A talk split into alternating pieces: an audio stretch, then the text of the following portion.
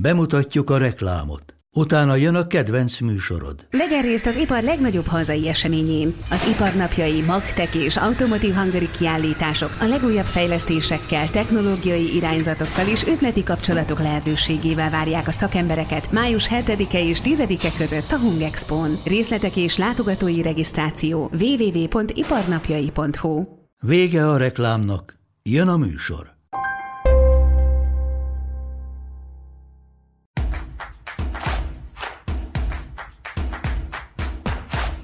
Köszöntöm a kibeszélő nézőit, mai vendégünk Válkei György, a Kórház Szövetség elnöke. Köszöntöm, köszönöm szépen, hogy elfogadta a meghívásunkat.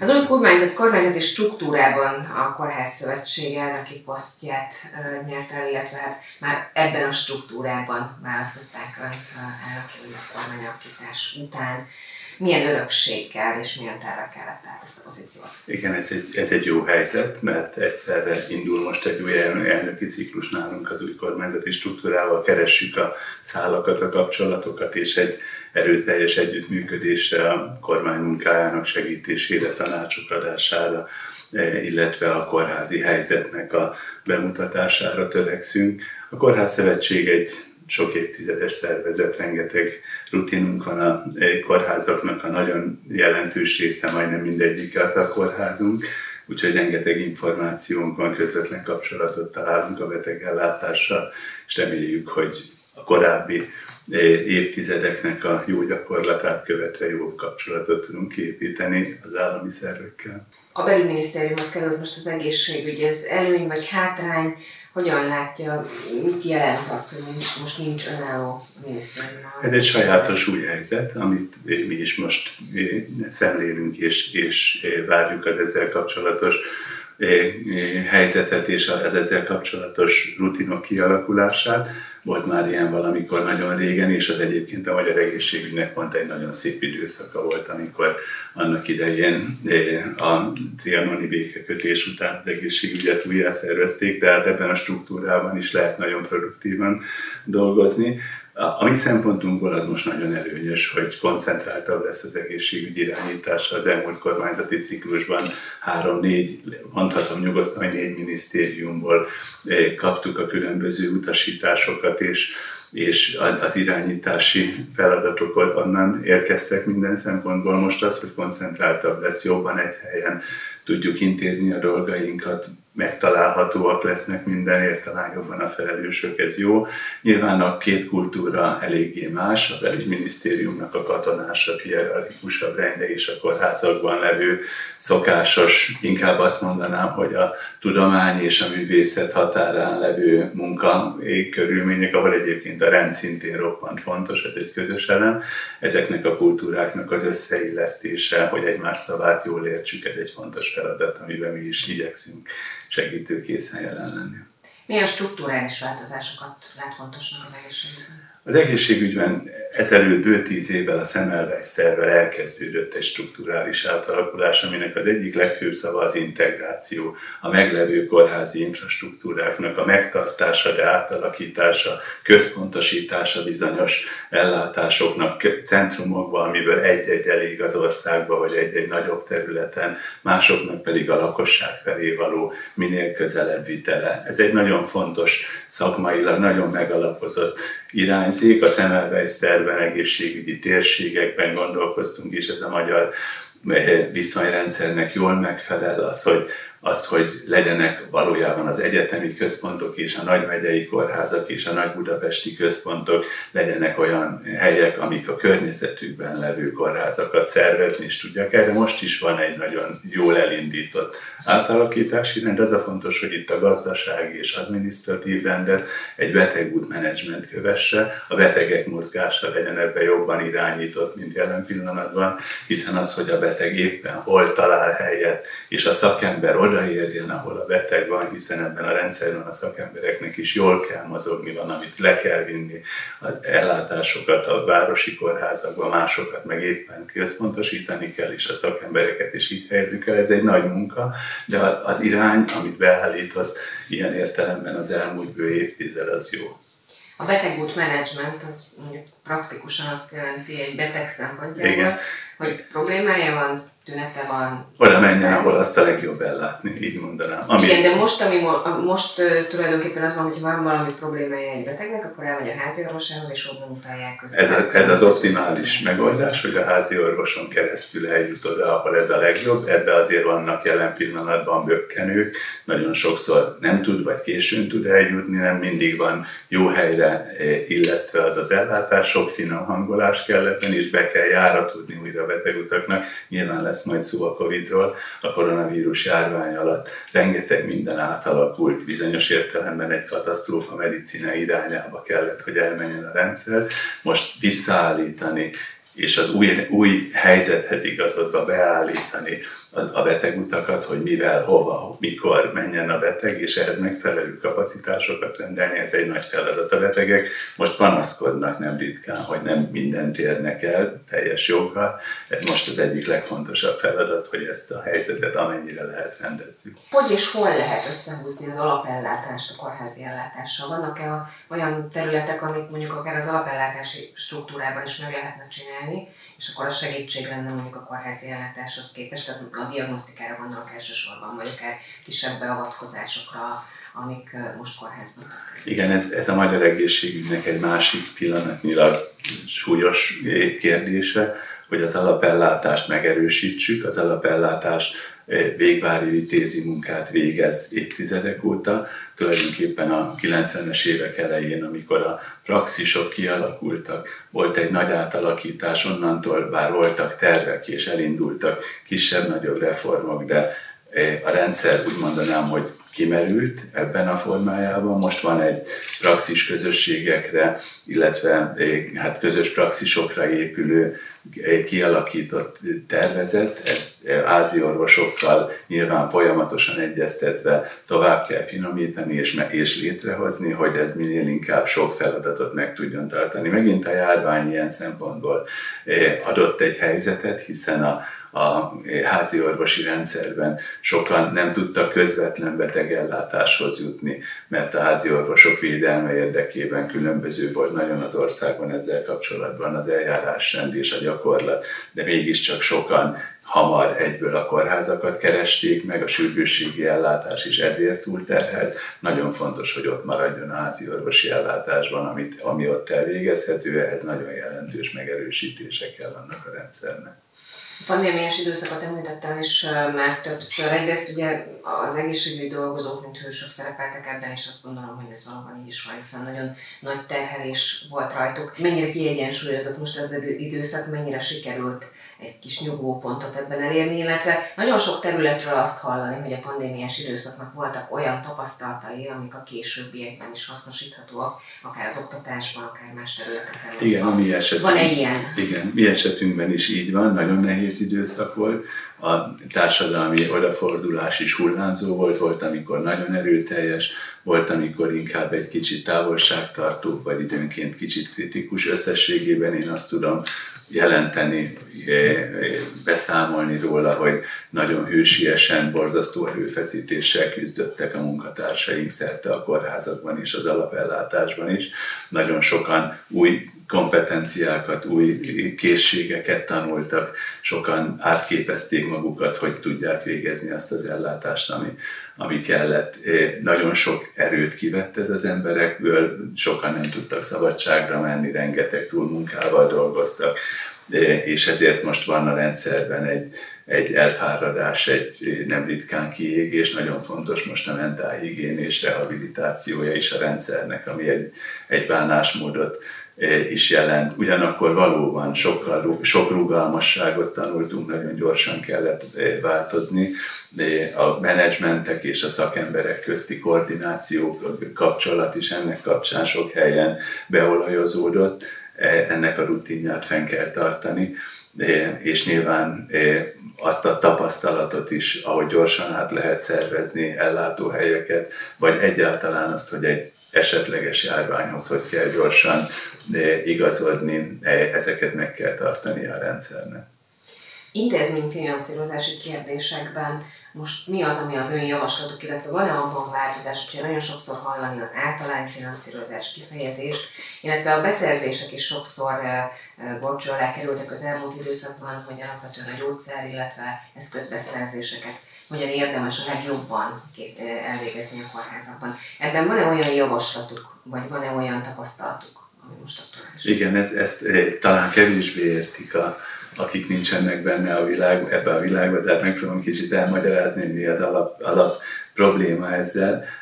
Nagyon helyesen ezelőtt bő két évvel, amikor elindult a, a koronavírus járvány, akkor úgy döntött az egészségügyi kormányzat, hogy a kórházak a, a rögzült, szokásos teljesítményük után járó finanszírozást hónapról hónapra megkapják, hiszen a járványban olyan nehéz volt kiszámítani, hogy kik mennek be a kórházba, kik nem, hogy a lényegében a rezsi, a munkaerő megtartása miatt, ha kevesebb beteg ment a kórházba, akkor is mindenki megkapta azt a pénzt, amit szokott, és erre még pluszban kapott a koronavírus ellátásért pénzt, aki abban nagyobb terhet vállalt.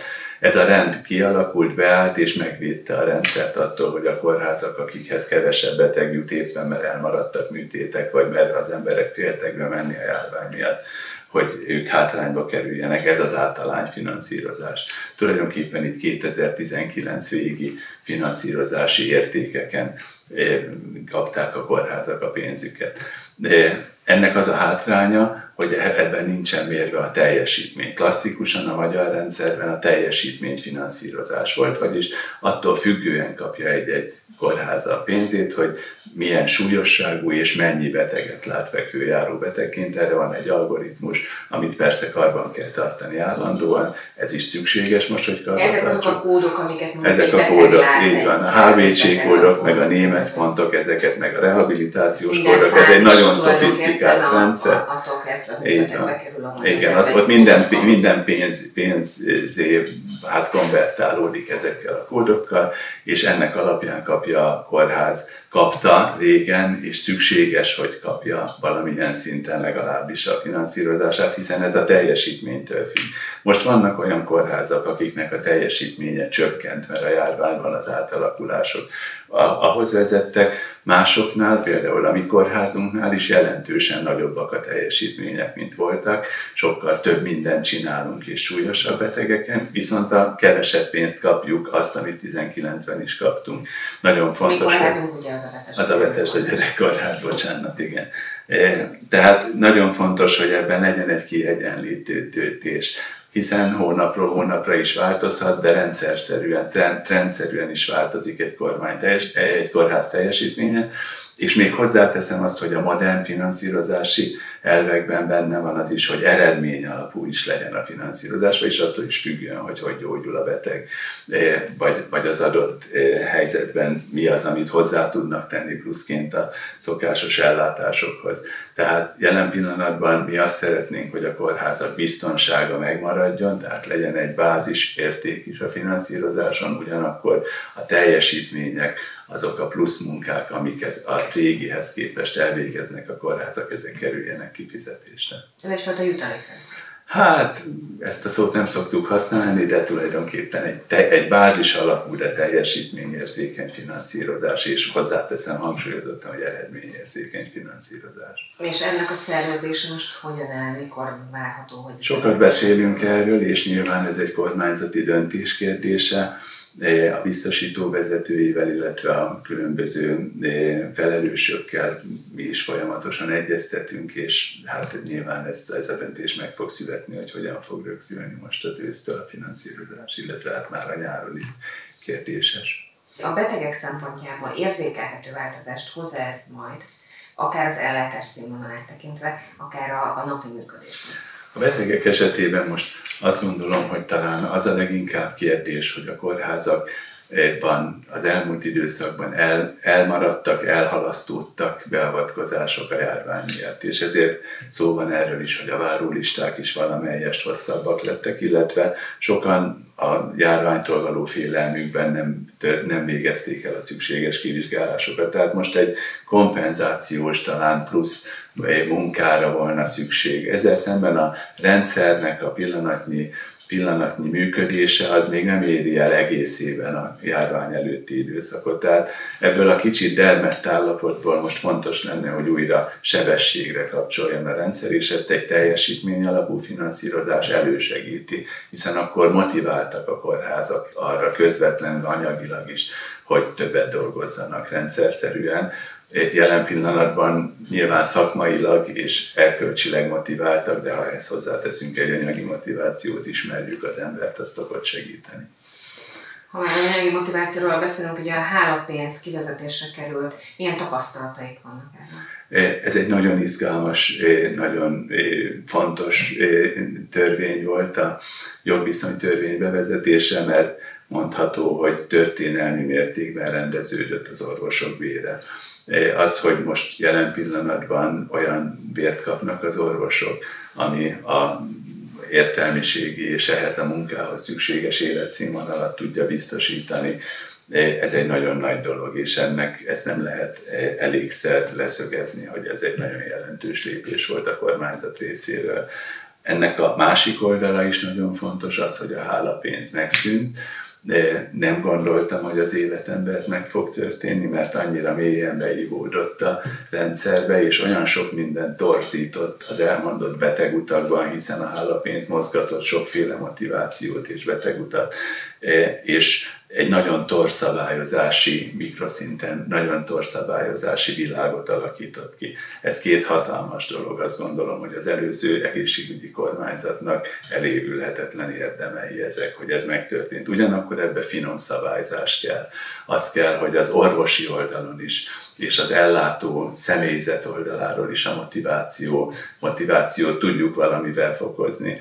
Ez az egyik eleme a kérdésnek, a másik az, hogy az orvosi bérrendezést egyenlőre, bár évtizede, vagy az utolsó évtizedben elég jelentős, fokozatos ápolói béremelés volt, és e, asszisztensi, tehát a szakdolgozói béremelés, de ez most elmaradt az orvosi béremeléstől, és ez feszültséghez vezet. Jelenleg nem éri el a 30%-át az ápolói középbér, átlagbér az orvosokénak, ez jó esetben olyan 50% körül van, tehát nagyon fontos, hogy ezt is rendezzük. Tehát a béremelés és a, a hálapénz kivezetés remek két dolog, de finom hangolni kell ezt a rendszert is ezeken a pontokon.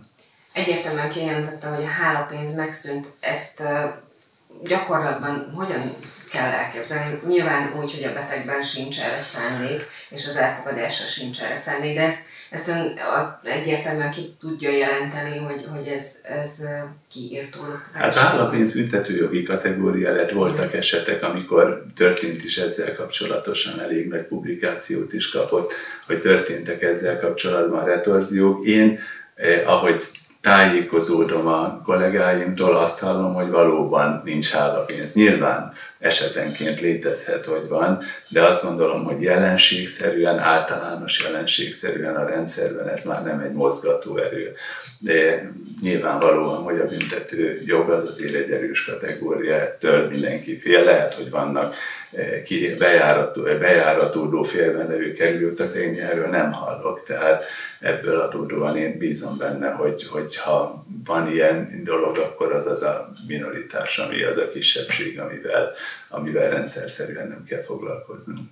A várólista kapcsán azt mondta, hogy valamelyest nőtt most a várólista időtartam, illetve hát bizonyos beavatkozásokra sokat kell várni.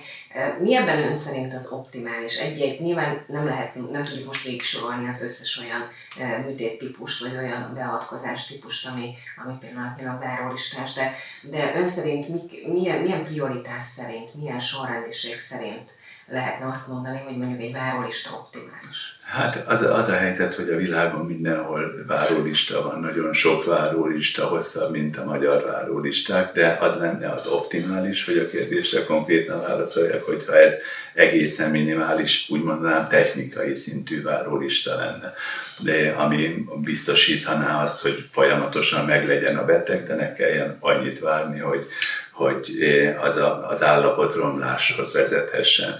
Nyilvánvalóan azokhoz a beavatkozásokhoz a legfontosabb a rövidebb várólista, ahol életfontos szervekről van szó, gondolok itt például a szívre, kardiológiai jellegű, vagy a kardiovaszkuláris szívérendszeri betegségek körüli várólisták, de annak, akinek a csípőprotézise, vagy a térprotézise, vagy a szemműtétje sürgető volna, hogy az életminősége jelentősen javuljon, annak ez is fontos. Tehát minden várólista fontos. Hozzáteszem azt, hogy a várólistában van egy csoportbetegség, amiket jegyzünk, sértműtétek, sok minden más, de nagyon sok betegséget nem jelzünk várólistán, és az, hogy egy, egy előjegyzési idő egy ambulanciára, vagy egy kivizsgálásra a bejutási idő mennyi, ez is pont annyira okoz a betegeknek nehézséget, tehát a várólista kérdést mindig külön kiemeljük, de a kórházi elérhetőség az szintén egy nagyon fontos kategória. Az említett betegútrendszer rendezésével nyilván ezt rendezni kell, de a várólistás beavatkozásokra mindig külön figyelünk és külön mérjük. Jelenleg valóban van ebben lemaradás. Ahogy mondta is, szakmai szempontok azok, amik döntenek ugye egy-egy beavatkozás időbeniségéről. Illetve azt is kérdezném egyben, hogy adott témacsoportban, vagy adott műtéti csoportban milyen sorrendet tartanak? Igen, az, hogy a melyik várólista milyen hosszú, ez egymással nem összevethető, hiszen egy invazív kardiológiát nem lehet átcserélni térműtétre vagy fordítva. Tehát az adott szakmai specialitásokon, azzal kapcsolatos kapacitásokon, személyzeti állományon, a műtői hozzáférhetőségen kívül, vagy ezek, ezektől is függ ez a kérdés, és nyilván a rendelkezésre álló pénzügyi keretektől. Az, hogy egy adott betegcsoporton belül a várólistán mikor kikerül sorra, ez egy tisztázott kérdés, ennek megvan a világosan dokumentált rendje, a szakmák, illetve a társadalombiztosító beállította, és én azt gondolom, hogy ez, ez ebben, ebben ez a rend követhető, és, és az is követhető, hogy a különböző kórházakban milyen kapacitások, milyen mennyiségű műtéti készségek állnak rendelkezésre, illetve hogy tudjuk átcsoportosítani egyik másikba a másikba a beteget, tehát a logisztikája a rendszernek ilyen szempontból kidolgozott. Leginkább a szakember hiány eh, az, ami pillanatnyilag nehézé teszi azt, hogy ebben, ebben nagyon radikális változás legyen. Főleg a műtői személyzet, az anesteziológia, de helyenként az operáló orvosok is de azok, akik, akik sajnos leginkább a gátat jelentik. olvasott a gondolataimban, mert ezt szerettem volna kérdezni, hogy, hogy melyek azok a szakterületek, ahol leginkább szakember hiánynak a, a legkritikusabb az egészségügyben ilyen szempontból most az ápoló kérdés, és nem csak most, hanem tendenciózusan ez, és várhatóan még inkább ez lesz, mert a fiatal ápoló eh, generáció sajnos nagyon kis létszámú az egészségügyben, a középgeneráció és az idősebbek viszik a hátukon az ápolást ami nagyon, nagyon ijesztő és, és nagyon rossz kilátásokkal kecsegtet. Nagyon fontos, hogy ebben, ebben eredményes, hatékony lépések legyenek. Ez nem csak a ágazat irányításon és a kórházakon múlik, kétségtelen, hogy rajtunk is, hogy milyen kultúrát alakítunk, de az egész társadalmon, hogy az ápolóit hogy becsülik meg pénzügyileg is, de erkölcsileg és egyáltalán a társadalmi ranglétrán ennek milyen szerepe van. Jelenleg nem éri el azt a szintet ez amit, ami megilletné az ápolókat. Részben a várólistánhoz kapcsolódik ez a kérdés, hogy nagyon sokan pontosan a várólista miatt, illetve adott esetben nyilván diagnosztikai témákban fordulnak a magánegészségügyi rendszerekhez, és fizetősen megoldanak néhány laborvizsgálatot, vagy olyan, olyan kivizsgálást, ami mondjuk adott esetben egy műtéthez szükséges. És a magánegészségügy részéről megjelent az az igény, hogy bizonyos alapellátásokat, TV finanszírozottá tegyenek, és a feletti ellátásért kelljen pedig fizetni.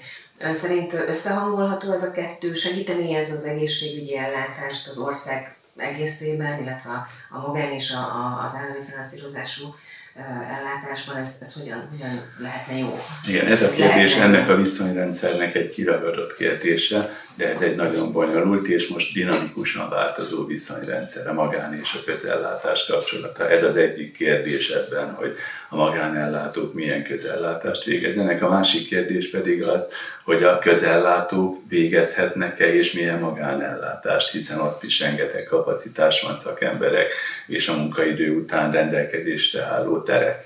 De, tehát mind a két kérdés, és ennek nagyon sok árnyalat a szabályzást igényel. Egy biztos, az a, az a kialakult elv, és, és most már egyre inkább világos gyakorlat, hogy minden ellátás teljesen dokumentált legyen, az ESZT-ben követhető legyen, illetve élesen különválasztott legyen.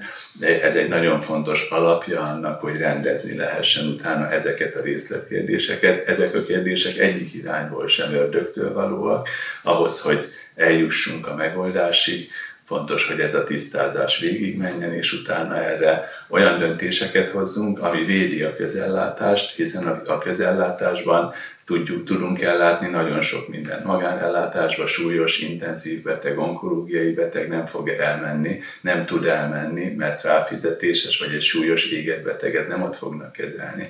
Tehát a szakembereknek a közellátásban való megtartása, és minél inkább oda való vonzása, ez egy elsődleges szempont, amikor erről beszélünk, de nagyon sok árnyalat van benne, amit rendezni kell.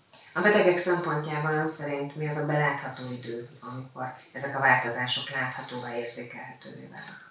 Észleljük, látjuk, hogy bár még csak néhány hét telt el, de nagy ambícióval és nagyon eh, intenzíven kezdte el a munkáját az új egészségügyi kormányzat, és felálltak a felelősök, az államtitkárság, az Országos Kórház főigazgatóság vezetői, és meggyőződésem, hogy egy nagyon dinamikus munka lesz. Én feltételezem, hogy hónapokon belül, de biztos, hogy a ciklusra sok minden meg, a ciklus végére sok minden meg fog változni, ehhez mi is igyekszünk hozzátenni a mi részünket.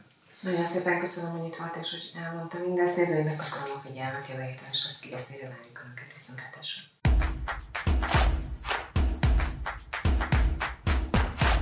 A műsor a Béton partnere.